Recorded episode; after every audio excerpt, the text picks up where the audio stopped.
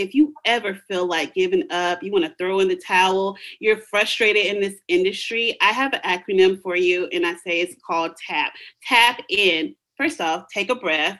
It's not the end of the world, you know, like sometimes we just need to pause for the cause, reevaluate the situation, and know that where you are and what you are currently going through was supposed to happen. It's going to grow you, and you're going to glow after the situation. So if you ever feel like you're throwing in the towel, first thing, take a breath.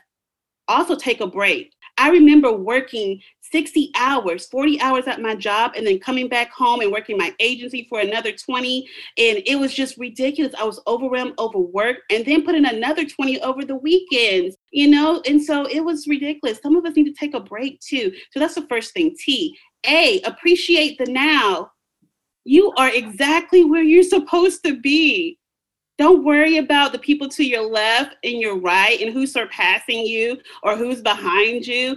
You are exactly where you are supposed to be. So appreciate the moment, be in the now, but more than ever, show gratitude and appreciation for the things that are currently happening in your life. And then P, we can't stay there. You got to get up. Proceed forward. Apply pressure. P is also for pressure.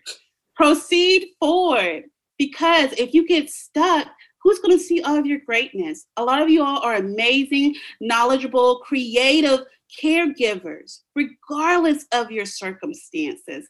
I don't want you to get stuck into one position, one place, one situation. Proceed forward. You have so many resources out here. A lot of them are free, but you have so many individuals and resources to tap into. Don't just get stuck. Remember to tap in.